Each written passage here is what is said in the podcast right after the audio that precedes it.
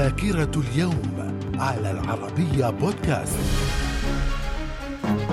أهلا بكم إلى ذاكرة اليوم 25 من نوفمبر. ففي العام 1487 إليزابيث يورك تتوج ملكة لإنجلترا. في العام 1492 توقيع معاهدة استسلام غرناطة آخر معاقل المسلمين في الأندلس للملك فرديناند الخامس بعد حصار دام عاما كاملا. في العام 1875 الخديوي إسماعيل يبيع حصة مصر في قناة السويس لبريطانيا وعددها 170,000 سهم. من الذاكرة ومن ذاكرة 25 من نوفمبر. في العام 1915 ألبرت أينشتاين يقدم نظرية النسبية العامة لأول مرة أمام الأكاديمية البروسية للعلوم. في العام 1987 السوري خالد عكر والتونسي ميلود بن ناجح من الجبهة الشعبية لتحرير فلسطين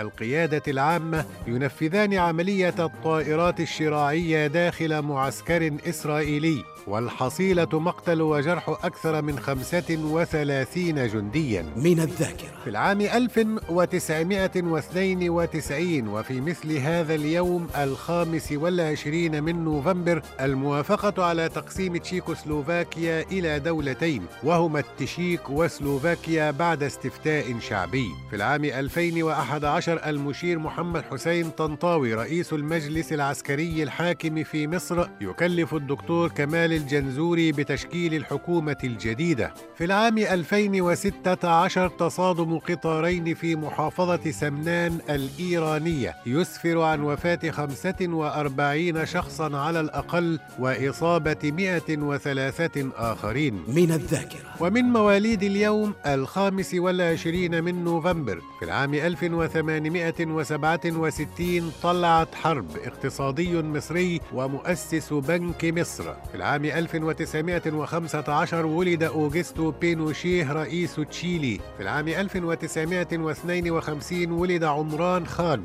لاعب الكريكت وسياسي باكستاني انتخب رئيسا لبلاده عام 2018. من الذاكرة ومن وفيات اليوم 25 من نوفمبر. في العام 1974 يو ثانت أمين عام الأمم المتحدة. في العام 1976 توفي خير الدين الزركلي كاتب ومؤرخ وشاعر وصحفي سوري. وفي العام 2016 توفي فيدل كاسترو رئيس كوبي سابق. من الذاكرة وفي 25 من نوفمبر من كل عام يحتفل باليوم العالمي للقضاء على العنف ضد المرأة. من الذاكرة إلى اللقاء.